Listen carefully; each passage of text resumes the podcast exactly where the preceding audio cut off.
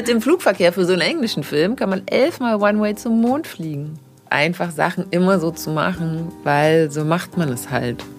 Nee, machen wir jetzt nicht mehr. Wir machen es jetzt anders.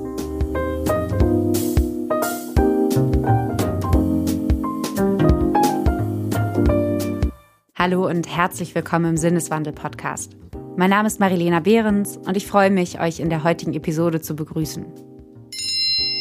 Werbung. Der Werbepartner der heutigen Episode ist HelloFresh. HelloFresh liefert Kochboxen mit frischen saisonalen Zutaten von zertifizierten lokalen Erzeugern klimaneutral direkt zu euch nach Hause. Kochen müsst ihr zwar noch selbst, aber dank der mitgelieferten Rezepte, die jede Woche wechseln, geht das kinderleicht. Unter den Gerichten, aus denen ihr auswählen könnt und die jede Woche variieren, sind auch viele vegetarische und vegane Optionen, wie zum Beispiel ein herbstliches Süßkartoffelcurry oder Spaghetti alla Napolitana mit Kalamata-Oliven. Mit dem Gutscheincode HF Sinneswandel ist für euch nicht nur der Versand der ersten HelloFresh-Box kostenlos, ihr spart als Neukundinnen in Deutschland und Österreich auch bis zu 90 Euro auf die ersten vier Kochboxen. In der Schweiz sind es bis zu 140 Schweizer Franken, die ihr durch den Code HF Sinneswandel spart. Die Kochboxen werden in einem flexiblen Abo geliefert, das ihr jederzeit anpassen, pausieren und kündigen könnt. Weitere Infos findet ihr in den Show Notes. Werbung Ende.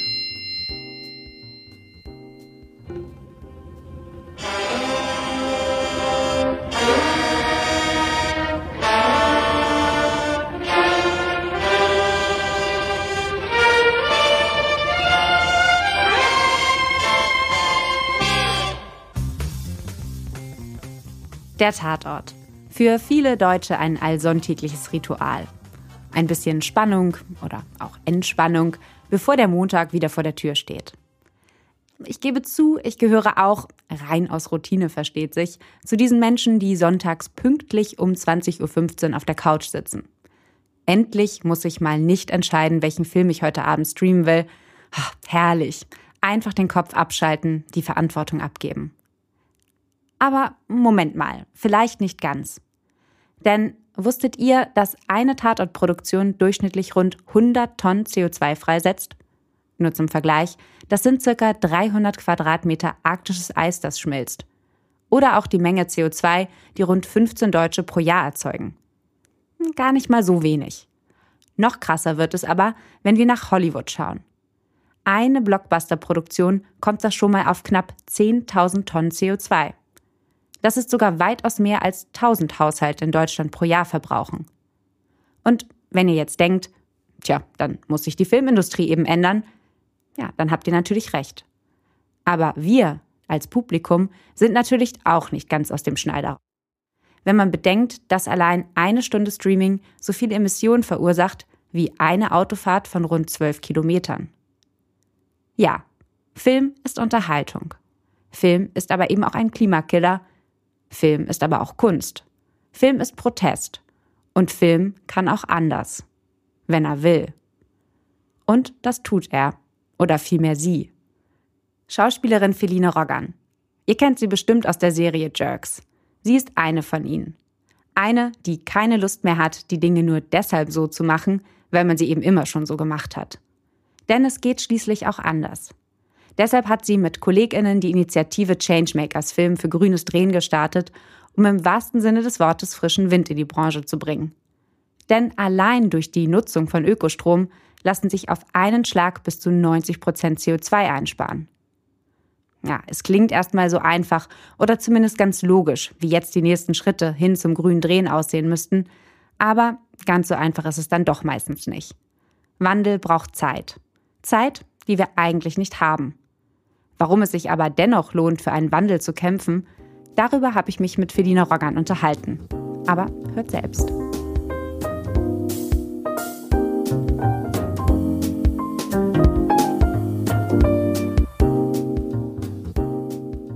Moin Feline, Na, schön, schön, dass du da bist. Hi, willkommen. Ja, danke schön, ich freue mich. Ja, ich ähm, letztes Jahr haben wir uns ziemlich viel über Videokonferenzen gesehen und gar nicht so viel live. Deswegen freue ich mich umso mehr, dass wir jetzt hier wirklich mal zusammensitzen und ein bisschen miteinander quatschen. Ähm, ich glaube, sehr, sehr viele kennen dich als Schauspielerin, unter anderem aus der beliebten Serie Jerks oder vielleicht auch aus Soul Kitchen, dem Filmklassiker von Fatih Akin. Aber was, glaube ich, nicht ganz so viele wissen, bestimmt schon einige, aber nicht alle, ist, dass du dich ziemlich viel engagierst, unter anderem oder in besonderem Maße für das Thema Nachhaltigkeit.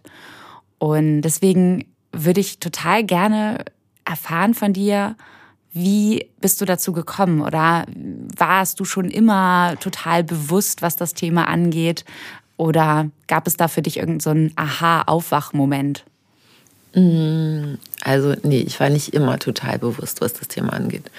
Ähm, obwohl ich, glaube ich, das schon in meiner Erziehung so ein bisschen mitgekriegt habe, dass wir so, früher hieß es ja noch, im Reformhaus gekauft haben, aber nicht nur.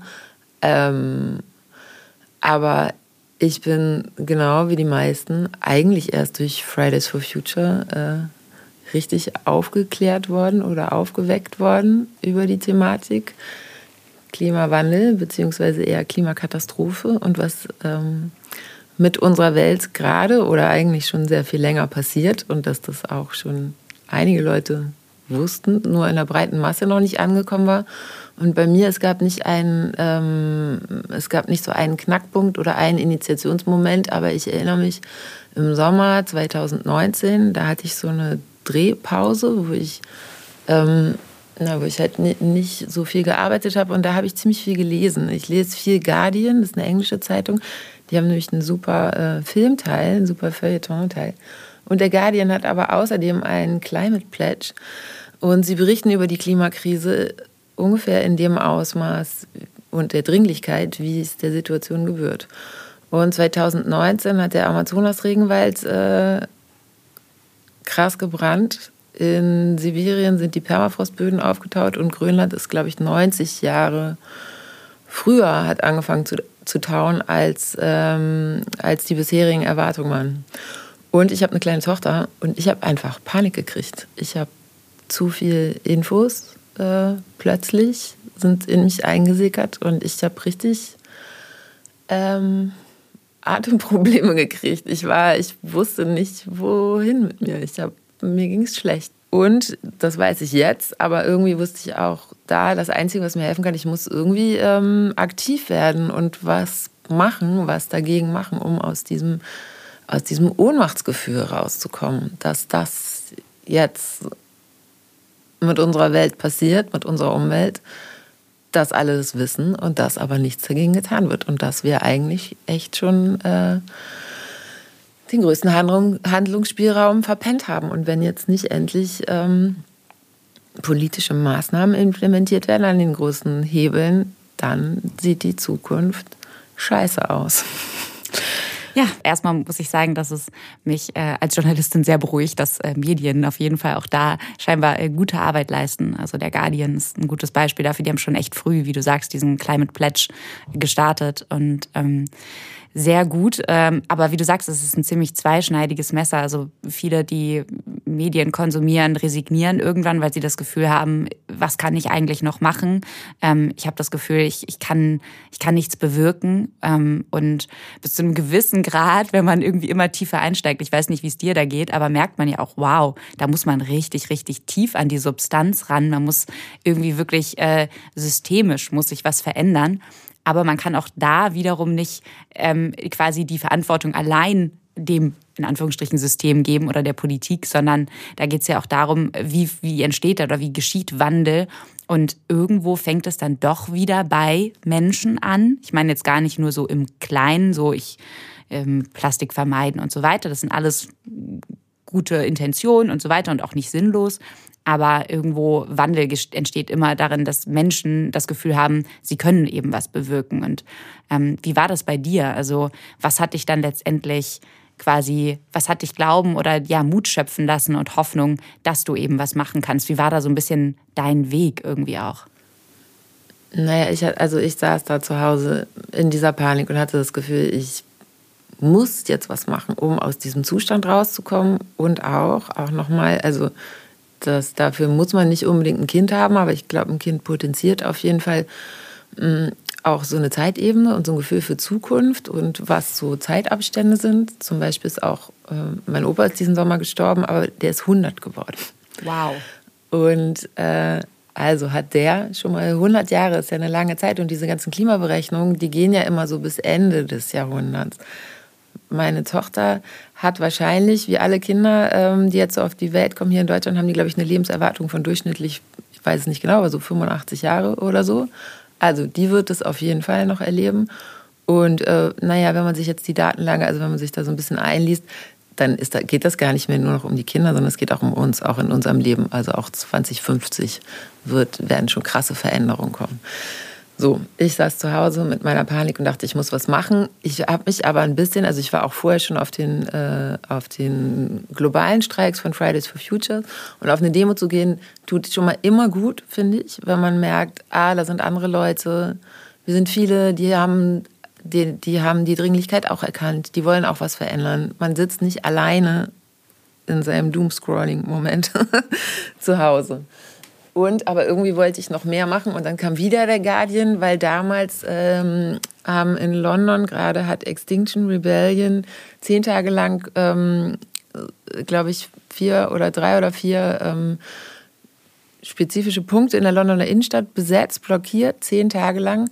Und dazu, dadurch haben sie die Regierung dazu gebracht, den Klimanotstand auszurufen. Das ist erstmal nur eine Verkündung, wie immer. Aber da habe ich auf jeden Fall gelesen und erfahren, oh, es ist möglich, dass einfach Leute sich zusammentun, friedlich protestieren und tatsächlich die Politik erreichen und Veränderungen loslösen. Und dann bin ich einfach auch hier, habe ich geguckt, ob es das hier auch gibt. Und dann bin ich zu so einem, äh, zu so einem Treffen von Extinction Rebellion gegangen und habe mich da... da An die Straße geklebt. Nee, das nicht, aber äh, hingesetzt schon. Da habe ich auch erstmal Leute getroffen. Das war schon, also das hilft auf jeden Fall, sich zu verbinden. Nicht ähm, alleine zu bleiben mit seinen Ängsten, sondern zu gucken, gibt es noch mehr Leute, die auch was verändern wollen. Wie können wir das machen und überhaupt da auch in den Austausch zu gehen und ähm, ja, sich da gegenseitig supporten. Und die haben da echt ähm, auch wirklich äh, sehr achtsame Strukturen. Also, weil es gibt ganz schön viele Leute mit dieser Thematik, auch mit dieser Klimaangst und so. Das ist ja äh, kein Einzelfall. Absolut nicht. So, und so ging das los. Und dann habe ich dafür, aber in dem Zuge, ich habe da nämlich auch Jan Plewka von, von Selig getroffen. Und dann haben wir so eine kleine, ähm, mit so noch ein paar anderen Leuten, haben wir so eine kleine Bezugsgruppe gegründet und das war total cool, so Leute zu haben, zu wissen, ah, wir sind so eine, äh, wir haben so eine Gang, denen geht es auch so und was können wir zusammen machen, können wir zusammen irgendwo hinfahren. Und ähm, dann ging es um einen offenen Brief, der damals ähm, an die Bundesregierung geschickt werden soll. Und dann habe ich angefangen, Unterschriften dafür zu sammeln von prominenten KollegInnen. Und damals war es nämlich auch noch ein bisschen anders, dass nicht so viele von denen ihre Reichweite für ja, gesellschaftlich relevante Themen genutzt haben. Du sprichst jetzt schon wahrscheinlich von äh, Changemakers Film, oder? Oder ist das noch quasi das davor? War, das war noch davor. Das ist ah, erst wow. dadurch entstanden. Ah, okay. Das okay. kam erst, weil das nämlich auch wieder äh, ich viel, äh, viel halt auf Klimastreiks war und so. Und da dachte, warum sind meine Kolleginnen nicht hier? Wo sind die? Ähm, Gerade Schauspieler und Schauspielerinnen haben, haben ja eine wahnsinnige Reichweite und Strahlkraft und wieso erzählen die nichts davon? Wieso wird so viel Werbung gemacht für so viele Riesenkonzerne? Unhinterfragt, aber wenn es um wichtige Sachen geht, äußern sich so wenig Leute. Mir fällt jetzt auch ad hoc, wenn ich ganz ehrlich bin, also wenn ich jetzt hm, zum Beispiel auf Social Media, das ist ja eine Plattform, wo doch recht viele, unter anderem auch mhm. du, so dein, dein, deine Haltung irgendwie oder Haltung zeigst. Aber mir fällt jetzt spontan tatsächlich, ganz spontan, wirklich kein anderer Schauspieler, Schauspielerin jetzt einfach nur in Deutschland spontan ein. Oder hast du Hast du da jetzt noch so, vielleicht auch als Inspo, wie man jetzt unbedingt folgen sollte? Um ähm, also ich, die, ich glaube, also es gibt jetzt viel mehr Engagement, Leute engagieren sich aber eher so punktuell zu so Aktionen oder dass sie hingehen und dass sie sich dann dabei filmen oder taggen oder jetzt zum Beispiel ähm, mit den Protesten im Iran gibt es ja auch viel Solidarität. Also ich finde, es hat sich schon geändert. Da, da passiert jetzt schon mehr. Wichtig ist das natürlich auch, dass das auch in Bereiche kommt. Also so jetzt, ich zum Beispiel habe jetzt, glaube ich, mittlerweile wie mir wie so eine kleine Blase aufgebaut, wo halt Leute das wissen, das gut finden und mir dann vielleicht deshalb folgen, obwohl ich echt auch kein Influencer bin, muss ich sagen. Ich bin nicht so richtig gut. Man ja eigentlich denken müsste, gerade SchauspielerInnen äh, müsste das ja eigentlich ein bisschen leichter fallen als jetzt vielleicht äh, anderen Berufsgruppen, weil man es eher gewohnt ist, äh, in eine Kamera reinzusprechen. Ja, so Videos aufzunehmen schon, aber naja, ich finde es irgendwie was anderes ohne ohne also, Publikum. Ja, genau, ohne Publikum und ohne Auftrag. Und es kommt halt darauf an, also so für die Thematik fällt es mir gar nicht schwer, aber rein für mich selber jetzt so Eigen-PR zu machen, das. Ähm, Was ja äh, eigentlich keine PR so für dich ist, sondern ja eigentlich eher für, für die Erde und, und für den ja, Erhalt. Genau, wenn es, wenn es denn an ein Thema äh, gebunden ist. So. Aber das, da sind die Grenzen ja schwammig. Nee, genau, das, das mache ich auch und ja auch gerne für, für Projekte. Aber wenn es halt ohne Projekte einfach nur darum geht, mich so darzustellen, dann ähm, ist das nicht so meins. Aber das ist halt eine andere Sache. Da haben ja auch jeder hat einen anderen Zugang und kann das anders. Mich, mich strengt es an. Kann ich so. verstehen. Ähm, Aber glaubst du, das ist auch einer der Gründe, weshalb vielleicht auch andere Menschen aus deiner Branche, KollegInnen von dir, damit strugglen, also eben sich nicht in der Öffentlichkeit positionieren oder spielen da auch noch andere, ja, vielleicht auch Unwissen oder Ängste, Befangenheit ja, eine Rolle? Ja, es gibt, ich, ich glaube, es gibt relativ viele Ängste. Ängste, sich zu positionieren und Leute zu verärgern. Und aus der Branche? Ja, wahrscheinlich hauptsächlich aus der Branche. Ähm, anstrengend zu wirken, ich frage mich halt oft, wieso das in der Hinsicht so stark unter die Lupe genommen wird und hinterfragt wird auch. Man möchte irgendwie nicht den moralischen Zeigefinger heben und Leuten nicht vorschreiben, wie sie sich verhalten sollen. Wenn man aber Werbung macht für irgendwelche Konzerne, erzählt man ja damit auch Leuten, was sie kaufen sollen. Und das, finde ich, wird oft sehr wenig hinterfragt. Ja. Und der Status quo ist ja auch nicht äh, quasi neutral, sondern wenn eben zum Beispiel, äh, sagen wir, bei einem Filmcatering Fleisch angeboten wird, dann ist das ja auch das Zeigen einer Haltung, auch nur weil wir das sehr gewöhnt sind, ja.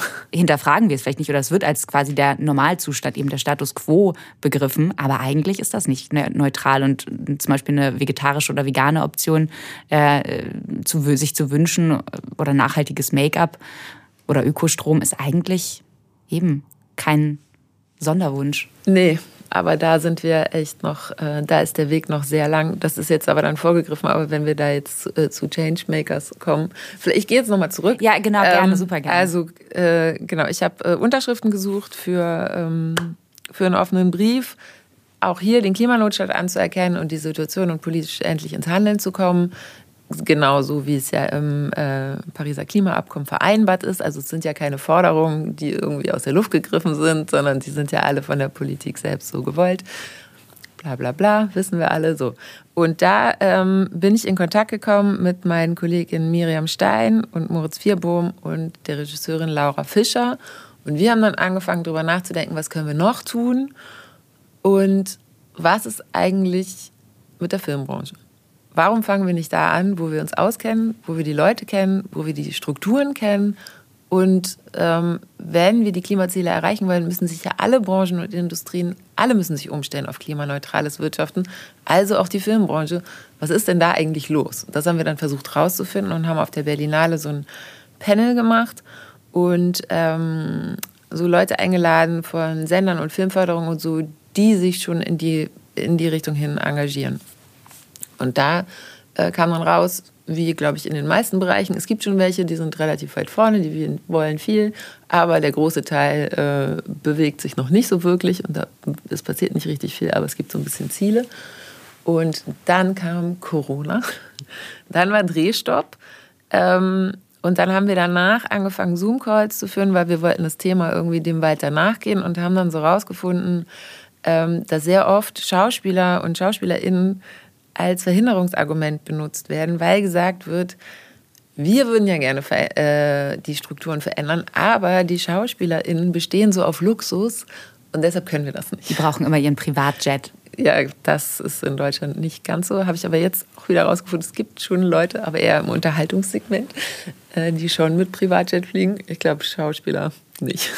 Ihr werdet nicht bei Jerks im Privatjet Also das hätte ich jetzt schon erwartet. Manche Leute denken es tatsächlich manchmal, da rutscht dann das, ähm, das Haus, in dem wir da wohnen und das, was wir da in der, in der Fiktion äh, repräsentieren, rutscht den Leuten dann zusammen. Sie denken, ich wohne doch wirklich da in Potsdam am Griebnitzsee in dem Hast- Weißen Haus. Hast du das mal erlebt, dass dir Ja. das auch irgendwie quasi vorgeworfen wurde nach dem Motto, oh, du engagierst dich hier für Nachhaltigkeit, lebst aber in so einem Luxushaus?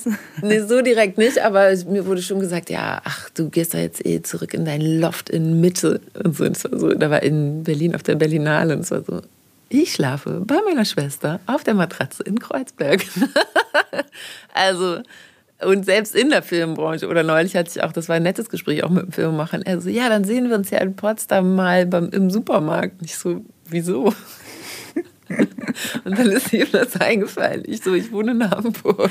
Aber hey, das zeigt ja eigentlich auch auf eine gute Art und Weise, also für dich wahrscheinlich wirklich awkward, aber es zeigt auf eine Weise auch, wie sehr irgendwie Realität und Fiktion halt verschwimmen können. Und ich meine, das kann man ja am Ende auch, da kommen wir bestimmt später zu, auch für gute Sachen Auf nutzen. jeden Fall. Man könnte. Also man kann da richtig äh, durch Green Storytelling oder durch Storytelling kann man auf jeden Fall was pflanzen und kann man äh, Bewusstsein vorantreiben und verändern.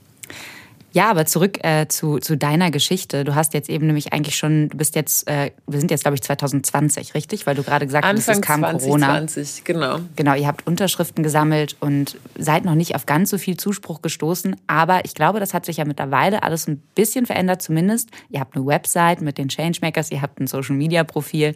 Vielleicht magst du da ähm, einfach jetzt also Also wir haben, ich mache mal ganz ist. kurz, wir haben im, äh, im Lockdown haben wir eine Selbstverpflichtung geschrieben, um diesem Vorwurf entgegenzukommen, weil wir gesagt haben, na gut, äh, das, was wir machen können, schon mal aus uns heraus, ist sagen, zu dem, dem, dem, dem, dem, da, dazu sind wir alles bereit. Nur, dass ihr es wisst, damit das nicht mehr als Verhinderung ist. Wir wollen jetzt in die Kommunikation gehen und sagen, guck mal, wir sind zu diesen Änderungen bereit, beziehungsweise wir wünschen uns die, weil wir erstmal rausgefunden haben, was, was imitiert denn überhaupt so die Filmbranche. Dann haben wir diese Selbstverpflichtung geschrieben, das sind 13 Punkte, und haben so Erstunterzeichnerinnen gesammelt und haben, da haben so 100 Leute unterschrieben. Und dann wurde es aber schon äh, interessant, weil dieses ähm, noch nicht veröffentlichte Dokument, das wurde geleakt an die Süddeutsche Zeitung. und dann gab es einen krassen Verriss im Feuilleton, äh, was für ein Blödsinn das wäre und so. Jetzt soll der Steuerzahler den SchauspielerInnen auch noch ihr Bio-Steak finanzieren. Es geht um Unterhosen und äh, sonst was. Und das hat uns echt, äh, also sehr erstaunt, weil erstens so eine Aktion, die so branchenintern eigentlich äh, nur eine Selbstverpflichtung ist, also gar nicht, gar keine Regularien richtig erstmal stellt, dass das auf so einen öffentlichen Gegenwind stößt. Aber letztendlich hat uns das vor allen Dingen in der Branche eher Zuspruch gebracht und weil auch die ganzen großen Produktionsfirmen und Sender, die wissen ja, dass die Zukunft nachhaltig ist und also sein muss auch, dass sich das dahin entwickelt. Und deshalb, da stellt sich jetzt keiner mehr dagegen und sagt, das wäre totaler Nonsens. Ich muss auch sagen, also ich habe die, diese freiwillige Selbstverpflichtung hier jetzt gerade in der Hand. Ja. Ich habe mir die mal ausgedruckt. Äh, auch nicht nachhaltig, I know. Aber ähm, ich kann da nichts von, äh, von BioSteak gerade lesen, was, äh, was finanziert werden soll. Eigentlich klingen für mich die Punkte ähm, auch gar nicht so schlecht. Und, ähm, aber bevor wir da vielleicht noch mehr drauf kommen, du hast eben gesagt, ihr habt rausgefunden, was die Filmbranche eigentlich emittiert an CO2-Äquivalenten. Und ich habe da selber natürlich jetzt irgendwie so im Vorfeld auf unser Gespräch auch ein bisschen geguckt. Das ist gar nicht so einfach, das rauszufinden. Nee. Zumal, also jetzt, äh, wenn man jetzt irgendwie, also erstmal muss man, ist das abhängig von der jeweiligen Produktion, natürlich von dem Land, von, äh, von der Art der Produktion und da einheitliche Zahlen zu finden, ist sehr schwierig. Also ich habe jetzt nur, ich habe sowohl sehr krasse Zahlen, die zum Beispiel Hollywood betreffen. Also zum Beispiel äh, wurden ähm, 8,4 Millionen Tonnen CO2 angeblich laut der University of California 2006 ähm, emittiert. Also in Hollywood. Ja, 8,4 Hollywood Millionen. ist, also die Filmindustrie ist in Kalifornien nach der fossilen äh, Industrie die zweitstärkste. Das ist ein größerer Luftverschmutzer zum Beispiel äh, als die Ölraffinerien. oh ja, krass. Ja. Und äh, bei einem aufwendigen Hollywood-Blockbuster wie zum Beispiel The Day After Tomorrow, ähm, da wurde auch laut der University of California wurden rund 10.000 Tonnen CO2 ausgestoßen. Also Ja, es ist wahnsinnig viel Energie. Es ist äh, natürlich sind ähm, Hollywood-Filme eine andere Dimension. In Deutschland gibt es noch keine Zahlen. Die werden gerade erhoben. Von, durch 100 grüne Produktionen versuchen sie Zahlen zu generieren. In England gibt es auch schon, gibt es aber schon Zahlen, äh, die relativ eindrücklich sind. Die englischen Filme, so ein Tentpole-Film ist ein bisschen größer als so ein gewöhnlicher deutscher Film. Und es gibt natürlich ganz unterschiedliche Produktionen. Ob man jetzt so ein kleines Team Dokumentarfilm macht oder ein Tatort oder ein Da habe ich Zahlen gefunden. Ja. Und zwar äh, bei einer durchschnittlichen Tatortproduktion werden ungefähr 100 bis 140 Tonnen CO2 freigesetzt. Ähm, und das ist ungefähr so, nur um einen Vergleich herzustellen, ungefähr so viel wie 10 bis 15 äh, Menschen in Deutschland pro Jahr an CO2 emittieren. Ja. Siehst du mal, und eine Tonne CO2 entspricht ungefähr einem Quadratmeter arktisches Packeis, das im Sommer schmilzt. So kann man sich mal, weil diese Tonnen finde ich auch, das ist so ein Wert, den man sich irgendwie nicht vorstellen kann. Was ist denn eigentlich eine Tonne CO2? Ja, also eine Tonne CO2 ist ein Quadratmeter arktisches Eis, was dann wegschmilzt. Dann ist es doch relativ viel. Und dazu kommen ja noch andere Sachen. Also nicht nur CO2, sondern zum Beispiel bei so einem englischen Film werden so viele Einweg-Plastikflaschen benutzt, wie 168 Leute durchschnittlich im Jahr Plastikflaschen verbrauchen. Krass. Dann ist da noch Benzin für die Transportwege. Damit kann man irgendwie, glaube ich, mit dem Benzinverbrauch kann man 11.000 so und so viel und die Kilometer fahren. mit dem Flugverkehr für so einen englischen Film kann man elfmal One-Way zum Mond fliegen. Wow. Jo. Und ja, genau, weil gerade also Reisen ist ja in vielen äh, Branchen, wenn man sich den CO2-Verbrauch anschaut, äh, wirklich so der, der größte Faktor. Ähm, aber auch die Produktion kommt dazu. Also es gibt viele Ecken und Kanten, an denen eigentlich, glaube ich, auch mit gar nicht so großem Aufwand gespart werden kann. Also hast du da bisher, mh, hm, ja, ist dir da was aufgefallen, was sich vielleicht auch schon verändert hat? Ja, also wir sind ähm, nach dieser Selbstverpflichtung wurden wir ähm, eingeladen von dem Arbeitskreis Green Shooting. Da sind alle großen Sender und äh, Produktionen drin und auch Filmförderung. Und die äh, haben ökologische Mindeststandards für die Filmbranche selber entwickelt, weil das BKM, das Bundeskulturministerium, das erstmal kassiert hatte fürs Filmförderungsgesetz wegen Corona, wurde das Klima wieder hinten angestellt. Und die äh, sind aber bereit und willig und die sollen bis äh, Januar 2023 äh, sollen die feststehen, habe ich gelesen. Na, wir haben die entwickelt bis zum äh, und die wurden am 01.01.22 als äh, freiwillige Selbstverpflichtung haben die die implementiert und jetzt gerade äh, sind wir noch mal dran. Das sind endlose Zoom-Calls, die sind sehr anstrengend, aber auch sehr interessant mit all den Sachen und verhandeln das, weil die werden die Grundlage fürs neue Filmförderungsgesetz. Also ab nächstem Jahr, ab Januar, ähm, werden die Mindeststandards Gesetz und wenn man vom BKM, also wenn man staatliche Gelder haben möchte für seinen Film, dann muss man nachhaltig drehen.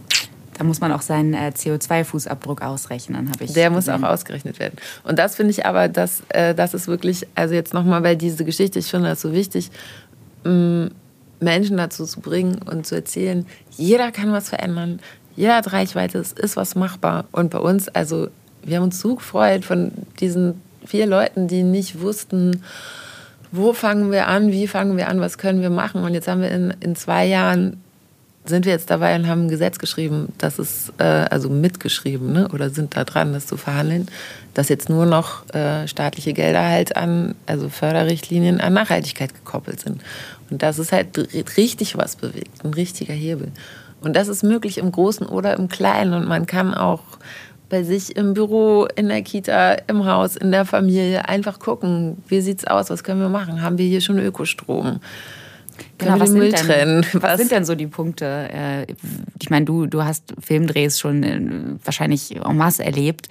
Was sind denn da so die also die größten Hilfe sind Energie, also zum Beispiel Ökostrom, wenn man von Anfang an, und das ist ja auch eines der einfachsten Sachen, das umzustellen, es ist ein Telefonanruf tatsächlich und zu sagen, wir benutzen für die gesamte Produktion, für die Postproduktion, für Studio äh, und wenn es geht, on Location, Ökostrom dann hat man schon richtig viel getan. Dann ist es halt Transport, innerhalb Deutschlands nicht zu fliegen, sondern äh, mit der Bahn zu fahren, zu gucken, dass man Leute gesammelt shuttelt. Das war wegen Corona dann natürlich auch wieder schwierig.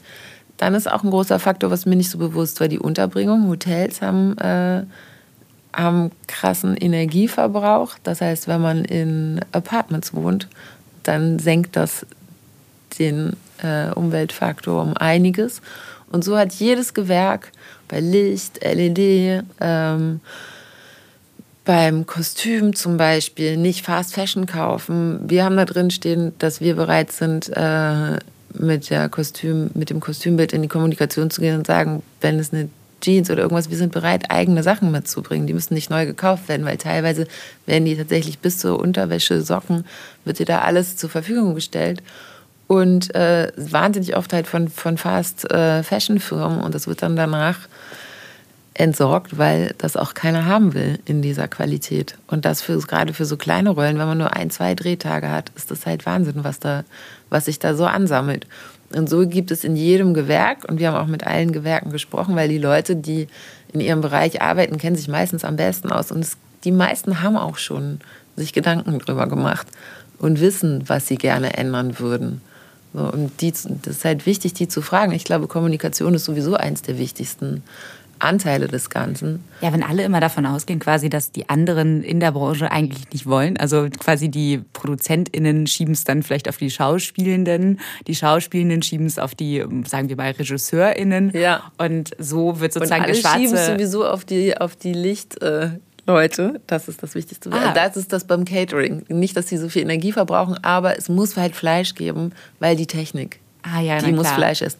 Und dann haben wir mal mit dem Lichtverband äh, einen Zoom-Call gemacht und denen ging es nämlich genauso wie uns SchauspielerInnen, dass die meinten so, ey, wir haben echt keine Lust mehr, hier immer vorgeschoben zu werden mit diesem blöden Fleischargument. Auch bei uns ist schon die Hälfte vegetarisch und vegan. Und wir möchten auch wirklich kein, äh, wir möchten kein Massentierhaltungsfleisch essen, weil es geht ja auch gar nicht darum, gar kein Fleisch mehr anzubieten.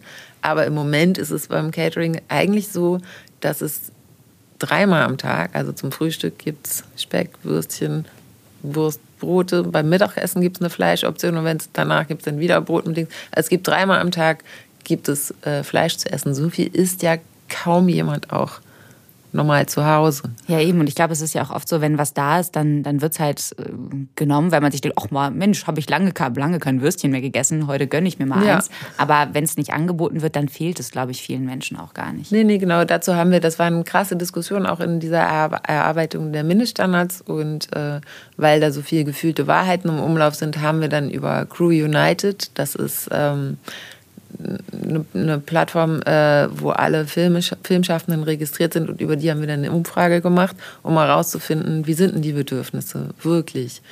Wie viele Leute wollen denn Fleisch essen und ist es euch eigentlich egal, in welcher Qualität? Weil es geht ja nicht nur um Tierleid, es geht ja nicht nur um die Umwelt, es geht auch um die Leute, die in der Fleischindustrie arbeiten. Es geht um das ganze Antibiotika, was da drin ist. Wer möchte denn eigentlich dieses Fleisch morgens, mittags, abends essen? Weil wenn wir so weiterhin so oft Fleisch anbieten wie bisher, dann gibt das Budget halt nur äh, diese Discounterware her. Und da kamen äh, krasse Zahlen raus. Also 83 Prozent möchten das halt nicht, haben halt wirklich Lust, weniger Fleisch zu essen und das nur ein oder zweimal die Woche angeboten zu kriegen und dafür halt in Bioqualität. Das Spannende ist aber auch, also erstmal total gute Zahlen, aber das Spannende ist ja auch, und das gibt es ja nicht nur in der Filmbranche, diese Umfragen, die zeigen, viele Menschen wollen gerne eine, eine Änderung, wollen gerne einen Wandel, sind auch bereit dafür eigentlich irgendwie. Aber auf der anderen Seite zahlen dann wieder, zeigen wieder die Zahlen, wer es dann am Ende umsetzt, dass da irgendwie eine Diskrepanz ist. Da ist, eine, mhm. da, da, ist irgendwie ein Gap, eine Lücke dazwischen. Und ähm, meistens oder sehr häufig wird dann das Argument angebracht, das ist halt teurer so. Und wie, wie ist das? Ist das aktuell in der Filmbranche auch so, dass die Unternehmen oder die Produktionen, die bereits, sagen wir mal, ich nenne es jetzt einfach mal grün drehen, ähm, dass die Wettbewerbsvorteile oder sogar Wettbewerbsnachteile haben, dadurch, dass sie eben vielleicht sogar mehr Kosten haben durch Ökostrom oder irgendwelche Maßnahmen, die sie. Also, wenn man, es ist so wie immer, wenn man es konsequent macht, dann kann man dadurch auch Geld, weil man nämlich auch Energie spart. Aber man muss es halt konsequent machen. Wenn man nur an einer Schraube dreht, dann kann das natürlich teurer werden. Aber auch dieses teure Argument ist ja eigentlich grundsätzlich total falsch. Weil teurer wird es für uns, wenn wir uns nicht nachhaltig verhalten. Sowieso. Auch das billige Fleisch kommt uns, auch uns SteuerzahlerInnen, teuer zu stehen, weil es halt wahnsinnige Umweltschäden verursacht, die wir nachher bezahlen müssen mit diesen ganzen Reparaturkosten. Zum Beispiel diese Flut um Ahrtal. Die hat, glaube ich, äh, ich weiß es schon wieder nicht, 30 Millionen oder 30 Milliarden gekostet. Ich weiß die Zahl auch gerade nicht, aber auf jeden Fall nicht. Es hat wahnsinnig viel Geld gekostet. Das war die erste. Diese Wetter, Extremwetterereignisse werden immer häufiger und die haben was damit zu tun, wie viel, äh, wie viel umweltschädliche Sachen wir machen, wie viel äh, bei der Fleischproduktion geht es ja um wahnsinnig viel. Es geht ja um Fläche, die verbraucht wird. Es geht um diese ganze Gülle, es geht um dieses Futter und so weiter. Ähm, also, und das ist alles da nicht eingepreist. Deshalb ist es eigentlich teurer und die Verhältnismäßigkeit äh, stimmt nicht. Zeichnet sich nicht ab in den Preisen. Das muss sich ändern. Dann wäre auch dieses Argument endlich enthebelt. Und Du hast jetzt schon gesagt, die Reaktionen waren positiv äh, am Ende auf, euer, auf eure ähm, Selbstverpflichtung. Und jetzt ist sozusagen auch ein Gesetz auf den Weg gebracht worden. Es gibt mittlerweile zum Beispiel auch einen Filmpreis, der nachhaltige Filme auszeichnet, den Eis Eisvogel. Vogel, genau. Den hat, äh, fand ich irgendwie lustig, einen Tatort gewonnen. Hätte ich irgendwie nicht gedacht, so. Aber ähm, auch cool. Wie ist denn im Moment so die, die, die Stimmung? Also hast du das Gefühl, da ist wirklich, da verändert sich was? Oder sind da irgendwie auch echt noch viele Hemmnisse oder irgendwie, ja, Mühlen, die sich einfach zu langsam drehen? Ja, ich weiß nicht, da ist, da ist die Filmbranche dann, glaube ich, einfach wieder ein Spiegel wie von, von der Gesamtgesellschaft. Also für manche Produktionen und manche Leute ähm, ist es ganz einfach und selbstverständlich, das zu machen, also umzuändern, äh, diese, ein, umzudenken und äh, andere Sachen oder umzustrukturieren und für andere nicht. Und ganz oft gibt es halt so eine Gap zwischen, ähm, äh, wir haben ja gesagt, wir sind nachhaltig und jetzt trennen wir schon den Müll die ersten zwei Tage und dann merkt man aber so, dann vereiert sich das wieder und aus Schnelligkeit äh, oder so wird es dann so schleifen gelassen und letztendlich doch nicht gemacht. Also man hat, Keine man hat ja was gemacht. Ja, und man wollte auch. Man wollte eigentlich auch und dann konnte man doch nicht. Aber das erlebe ich halt auch im privaten Umfeld schon alleine mit diesem, ich finde es so witzig, mit so Joghurtbechern. Oh Gott, da muss man auch noch den Deckel abmachen und die Pappe auch noch ins Altpapier bringen. Dazu habe ich so wirklich keine Zeit. So, doch, ich glaube, wir müssen einfach, es, es dauert kurz, aber es muss sich einfach umstellen und es muss wie so ähm, in den Organismus reingehen und dann ist es auch wirklich gar nicht mehr anstrengend. Dann ist es eher anstrengend. Also mir, mir fällt es schwerer, das nicht mehr zu tun. Mich stößt, stößt, mir stößt es dann so auf. Ich finde auch, wenn man eine gewisse äh, Bewusstseinsstufe erreicht hat, dann ist es auch wirklich nicht mehr anstrengend, weil also dann geht das nicht mehr richtig zurück. Und es geht ja aber auch gar nicht darum, glaube ich, perfekt zu sein, oder? Also Nein. ich meine, innerhalb des Systems geht das ja, glaube ich, auch gar nicht. Nein, eben, es geht darum, es zu versuchen und sich gegenseitig, also ne, wach zu bleiben und auch weiter zu gucken, weil das ist ja auch die grundsätzliche Frage, die darunter liegt. Machen wir alles so, wie wir das machen, weil es die bestmöglichste Art ist? Oder einfach, weil wir es schon immer so machen und weil wir gar, lange gar nicht mehr drüber nachgedacht haben, gibt es nicht eigentlich Sachen, die wir besser und anders machen können? Nicht nur in Nachhaltigkeit, auch in sozialer Gerechtigkeit im Umgang miteinander und so. Das ist eigentlich eher das Wichtige, nicht in so einem Schlafmodus einfach Sachen immer so zu machen, weil so macht man es halt. Nee, machen wir jetzt nicht mehr. Wir machen es jetzt anders. Wir Besser. können auch anders. Ja, genau. Ja. Das bringt mich zu was, da darf ich noch nicht so viel zu verraten. Aber wir haben, wir haben uns ja quasi über einen ähm, gemeinsamen, ich würde ihn jetzt schon als Freund irgendwie bezeichnen, einen Regisseur, Lars Jessen, kennengelernt, ähm, weil wir gemeinsam an einem Filmprojekt oder einem Doku-Projekt gearbeitet haben was, glaube ich, hoffentlich nächstes Jahr äh, erscheint. Und da geht es auch um Nachhaltigkeit. Und mich würde total interessieren, wie du das siehst. So, wir beide haben irgendwie, äh, ja, glaube ich, Ambition halt was zu verändern. Und dann arbeitet man an so einem Projekt und dann am Ende stellt man sich, oder ich habe mir dann trotzdem die Frage gestellt, ja, das, das, das hat zum, also es soll um Nachhaltigkeit gehen, es soll aufklären, es soll Bewusstsein schaffen auf eine unterhaltende Art. Aber am Ende imitieren wir ja auch CO2 dabei. Also eigentlich wäre nicht das Sinnvollste eigentlich. Also ist es sinnvoll, Filme und, und Dokus über Nachhaltigkeit zu drehen? naja, also was ist sinnvoll? Liegen bleiben, sich nicht mehr bewegen und hoffen, dass man nichts imitiert. Ja, also die Frage, weil du meinst, weil, weil jede Produktion alles imitiert, noch ist nicht, wir haben uns ja Mühe gegeben, das so äh, klimaneutral wie möglich zu gestalten. Das ist gut zu hören. Ich war ja nicht bei allen Drehs dabei, deswegen. Doch, doch, das haben wir. Und bei Doku, beim kleinen Team und so ist es ja sowieso noch viel, äh, viel einfacher, weil da auch kein großer Lichtaufbau und sowas alles ist. Und Lars ist immer fleißig äh, mit dem Zug gefahren, das weiß ich. Wir sind sogar, alle fleißig ja, Zug gefahren. Sehr, ja. sehr viel Aber Zug sogar über, über Grenzen hinweg, das weiß ich. ja. ja, auf jeden Fall. Nee, der ist auch wirklich sehr konsequent. Ähm, natürlich äh, imitiert bis jetzt noch alles und auch, äh, das hast du vorhin schon gesagt, auch das Angucken, ne? das Streamen, das Konsumieren das verbraucht natürlich auch alles wahnsinnig viel Energie. Ja, aber Aufklärungsarbeit muss trotzdem geleistet werden, weil wenn wir nicht wissen, äh, wohin, und darum geht es jetzt ja auch grundsätzlich, ich glaube, wir müssen uns anfangen äh, zu fragen, was für eine Zukunft wollen wir eigentlich und wie stellen wir uns die vor, um zu wissen, wie kommen wir dahin und auch um überhaupt einen Antrieb zu haben, dahin zu kommen. Weil sonst ist ja auch das jetzige wie eben das Einzige, was wir kennen und das Beste, weil im Moment klingt ja alles so, als wenn alles, was kommt, einfach nur schlimmer wird. Und deshalb, glaube ich, ist oft der Reflex einfach nach unten zu gucken, zu denken, okay, nee, dann, dann lieber so, jetzt bloß nichts verändern und dann machen wir jetzt alle weiter so. Und dann nutze ich jetzt nochmal alle Privilegien, die ich jetzt habe in diesem und fliege nochmal ganz kurz hier und dahin und kaufe mir nochmal irgendeinen irgendeinen Schrott. Ja. Zum Streaming kommen wir auf jeden Fall gleich noch, weil das ist auch ein ganz spannender Punkt, so vor allem aus der Konsumentinnensicht. Ähm, aber ich finde ein ganz gutes Beispiel dafür, also den Film Don't Look Up, den hast du wahrscheinlich auch geschaut und der hat ja für viel Diskussionsstoff gesorgt. Also sowohl inhaltlich hat er jetzt nicht alle KritikerInnen überzeugt und auch nicht alles Publikum. Aber er hat auf jeden Fall auch dafür gesorgt, dass sich sehr viele Menschen Gedanken darüber gemacht haben, wie gehen wir eigentlich vor allem kommunikativ mit äh, der Klimakrise um. Und ähm, ich meine, der Film, der hat wahrscheinlich, das war ja wirklich ein, ich würde mal sagen, ein High-Budget-Film, denke ich mal. Der hat bestimmt viele Emissionen ähm, äh, verursacht.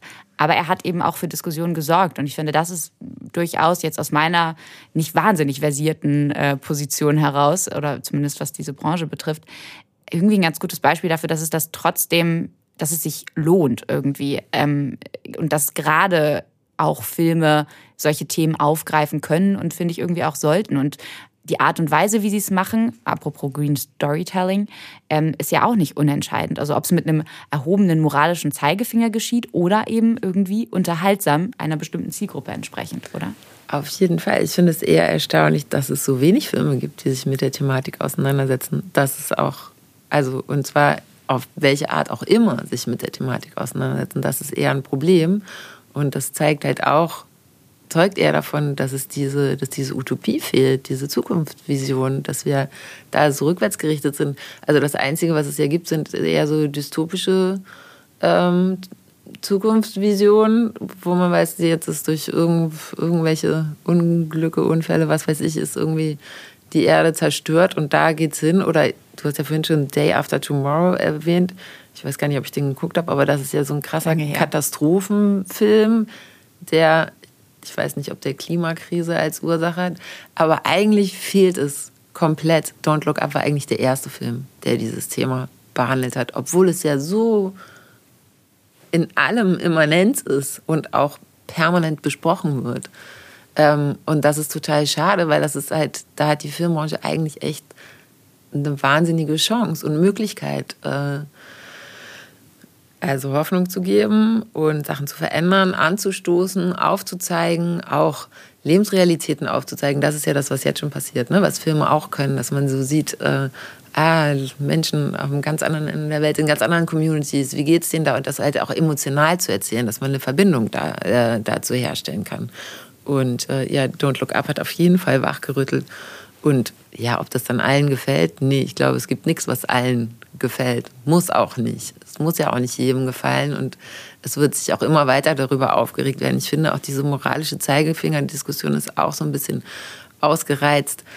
Darum geht es doch gar nicht. Es geht doch einfach wirklich letztendlich um das Überleben von allen und auf welche Art. Ne? Also das ist, wenn man es jetzt ganz krass runterbricht, ist es leider wirklich so. UN-Generalsekretär Antonio Guterres sagt, das ist Red Card for Humanity. Also wir sind echt schon ähm, am oberen Ende der Skala. So und äh, ja, wo ist da der moralische Zeigefinger? Ja, und ich finde es so spannend, weil du gerade meintest, ähm, dass es auch nicht allen gefallen muss. So. Und wie du vorhin meintest, das wird auf die SchauspielerInnen wird's quasi geschoben, die wollen ja nicht, oder auf die Lichttechnik, so wird's vielleicht auch manchmal auf die, auf uns Zuschauende geschoben, mhm. dass irgendwie wir solche Filme nicht nachfragen oder dass das zu krass ist, dass das vielleicht zu anstößig ist, wenn uns vorgeworfen wird, dass wir uns nicht nachhaltig verhalten. Darum, man aber, möchte sich nicht belasten. Ja, ja, genau, man möchte mhm. das Publikum nicht belasten. Das soll ja unterhalten werden. Netflix und Chill. Mhm. Also bloß kein Stress, jetzt nicht auch noch hier irgendwie Klima und oh, Katastrophen gibt schon genug in den Nachrichten. Aber das geht ja auch auf eine Art und Weise. So, ich finde nicht alles muss immer irgendwie funny sein, aber ich finde, man kann ja auch ähm, interessante und informative Inhalte einbauen, die trotzdem, die, die emotionalisieren, wie du sagst, die interessant sind, wo man aber danach nicht das Gefühl hat, ich fühle mich noch machtloser, sondern irgendwie vielleicht sogar, hey, cool, ich kann irgendwie was machen. Und ähm, damit sind wir tatsächlich bei der, bei der Publikumsperspektive zum Abschluss, ähm, weil, wie du schon gesagt hast, Streaming natürlich auch ein ganz krass entscheidender Faktor, ähm, was die CO2-Emissionen angeht, ist. Und ich habe aber mal, ich habe mal nachgeschaut. Also erstmal ganz interessant, ähm, habe ich herausgefunden, dass Netflix bis äh, Ende 2022, also sie haben noch äh, zwei Monate knapp, möchten sie gerne klimaneutral sein. Sie haben aber äh, letztes Jahr, 2021, nach eigenen Angaben 1,1 Millionen Tonnen CO2 ausgestoßen. Und ungefähr 50 Prozent davon sind bei der Produktion exklusiver Videoinhalte vom Netflix selbst entstanden. Und in diesen 1,1 Millionen Tonnen, da sind nicht mal die Streaming-CO2-Emissionen drin. Von der, die kommen wahrscheinlich auch nicht rein, oder? Nee, aber das ist ganz interessant. Also da meinen sie, das ist sehr abhängig eben davon, wie die Leute streamen. Und da haben sie durchaus auch recht. Also ich habe da auch ganz interessante Zahlen gefunden, dass ähm, da haben ForscherInnen rausgefunden, das ist ein französischer Think Tank Shift Project, dass ähm, Videostreaming mehr als 300 Millionen Tonnen CO2 2018 verursacht hat. Also 300 Millionen. Und 2018, vor der Pandemie. Genau, ja, ja, das ist ja während der Pandemie ja. noch mehr geworden. Und nur noch zum Vergleich, 1,1 Millionen Tonnen zu 300 Millionen Tonnen. Also es ist schon... Eine Tonne ist ein Quadratmeter arktisches Eis. Ja, Wahnsinn, auf jeden Fall. Und das zeigt, da, da, da lässt sich viel machen. Und zum Beispiel jetzt nur was, was ähm, was das Streaming selbst von, von uns als Publikum angeht, da hat sich zum Beispiel herausgestellt, dass wenn man über Glasfasernetz streamt, dass das zum Beispiel am klimafreundlichsten ist, dass wenn man da eine Stunde lang Serien sich in HD-Qualität anschaut, dann verursacht man nur zwei Gramm CO2. Wenn man das über einen Breitbandanschluss macht, dann ist es die doppelte Menge.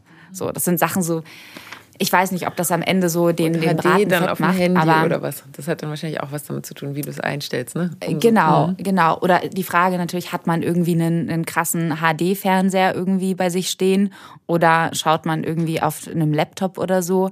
Ähm, das sind die einen Sachen, aber ich glaube, der große Faktor ist natürlich irgendwie auch da so ein Bewusstsein dafür, dass wenn man sich was anschaut, dass das auf jeden Fall auch was verbraucht und gleichzeitig die Streamingdienste an sich die natürlich auch zum Beispiel durch Ökostrom dafür sorgen können, dass sie allein schon deshalb nachhaltiger sind. Ja, unbedingt.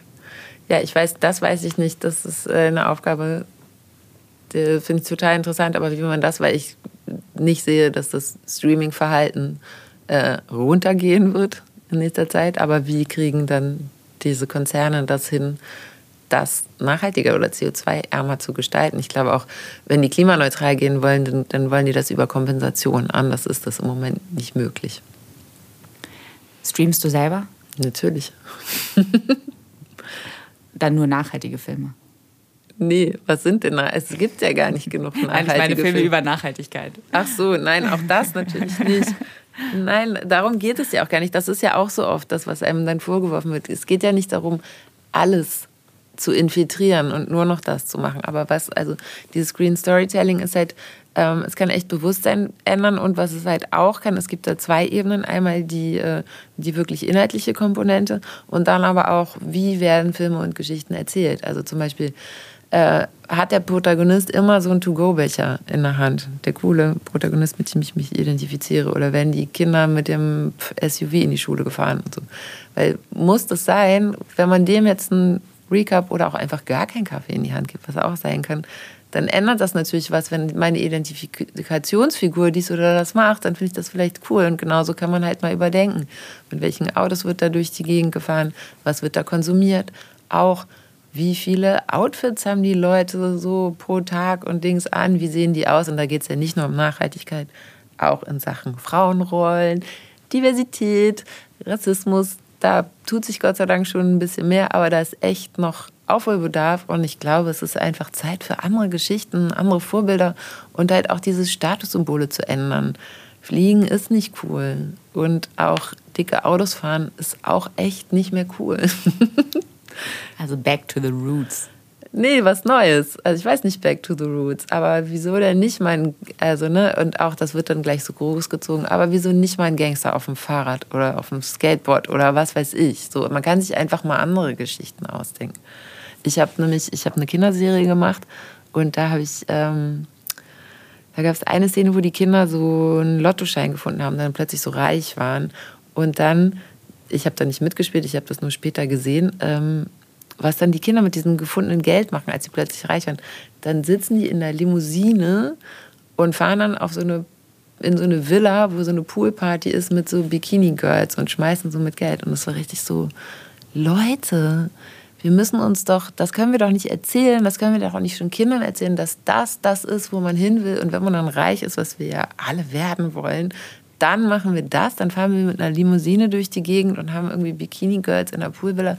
Nein, warum erzählt man nicht bei Kindern, dass die, keine Ahnung, in den Süßigkeitenladen gehen und denen leer kaufen oder die Zoohandlung befreien oder was weiß ich, Trampolin springen oder irgendwas oder auf jeden Fall eher eine Limo trinken als in einer Limo fahren. So, und das ist, glaube ich, was halt wirklich einen Impact hat, den wir unterschätzen, was wir da an Begehrlichkeiten erzählen und was wir eigentlich haben wollen. Und wollen wir das? Macht uns das glücklich? Nee. da gibt es andere Sachen und da müssen wir auch ran. Ja. Und wo du gerade von Kindern sprichst, ähm, ich muss ja sagen, dass mir irgendwie so ein bisschen die nachfolgenden Generationen irgendwie Hoffnung machen. So, ich finde so, wir sind, ja, ich würde uns vielleicht sogar wirklich noch in eine Generation packen, oder? So, ja, doch schon, auf jeden Fall. Ähm, Später. ähm, auf jeden Fall ähm, habe ich den Eindruck, dass die, dass die schon in vielerlei Hinsicht ein bisschen anders denken. Und ja, was, was macht dir, was macht dir Hoffnung? Vielleicht so als letzte Frage, was, wenn du irgendwie in die Zukunft schaust, mh, hm, wo denkst du so, ja Mann, das, das, das geht in die richtige Richtung oder das ist cool? Ja, ich glaube, es gibt, also es gibt viel, ähm, was in die richtige Richtung geht. Ich finde im Moment zum Beispiel die, äh, die Proteste im Iran, finde ich so krass, so wahnsinnig beeindruckend.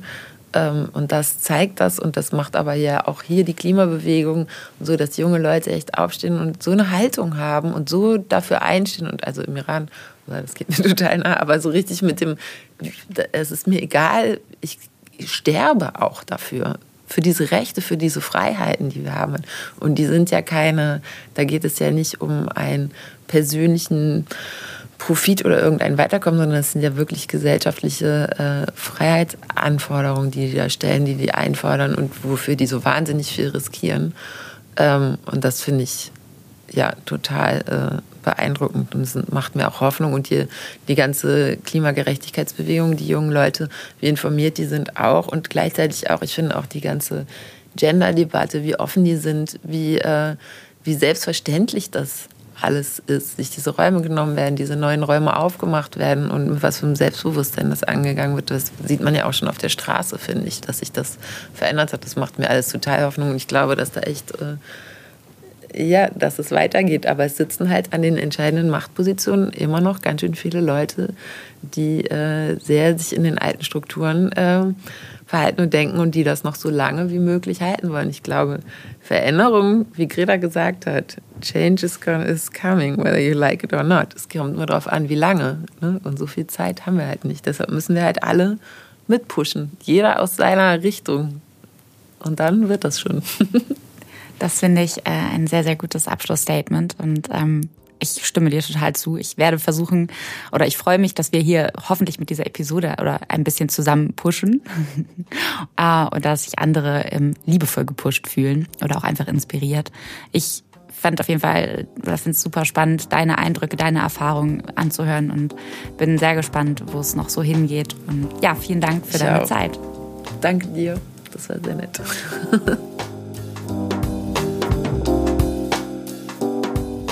Vielen Dank natürlich auch an euch fürs Zuhören. Wenn euch die Episode mit Feline gefallen hat, dann teilt sie gerne. Außerdem freue ich mich, wenn ihr Sinneswandel und damit auch mich und meine Arbeit finanziell unterstützen könnt und wollt. Dann kann ich auch auf Werbung verzichten.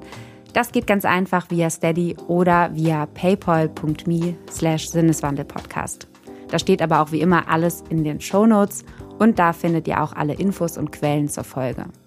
Das war's von mir. Danke und bis zum nächsten Mal im Sinneswandel-Podcast.